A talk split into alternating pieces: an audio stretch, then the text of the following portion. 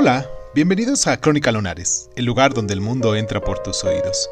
Yo soy Irvingson y en nuestra sección del día de hoy vamos a hablar del libro de Henry James llamado Lo que Macy sabía. Comenzamos.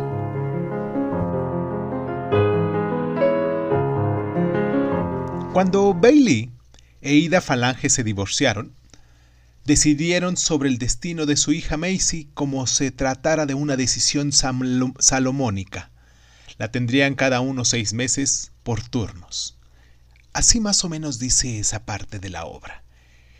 El arreglo en práctica es bastante más complicado, puesto que Macy va y viene ahora entre sus padres, nuevos cónyuges y también amantes.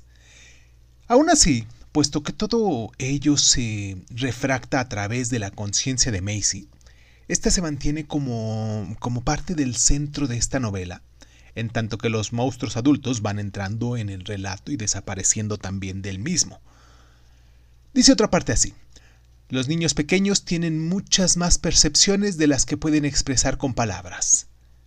En esta parte que nos describe James en su prefacio, en la edición neoyorquina de la novela, en la que se hizo en el año de 1909, Macy mm, ve más de lo que pudiese comprender, pero también sabe más de lo que sabe.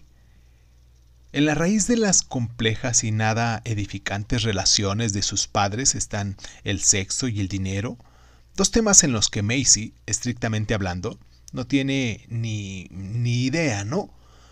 pero es testigo de sus efectos en el comportamiento de los adultos que también la rodean, y de esta forma llega a saber acerca de lo que significa el sexo y el dinero.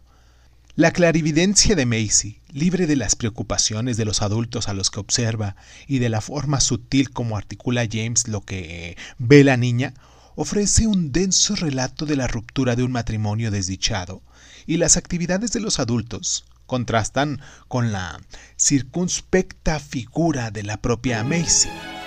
Y aunque ella sale indemne de su experiencia, nadie podría decir que en medida cabe describirla aún como una criatura inocente.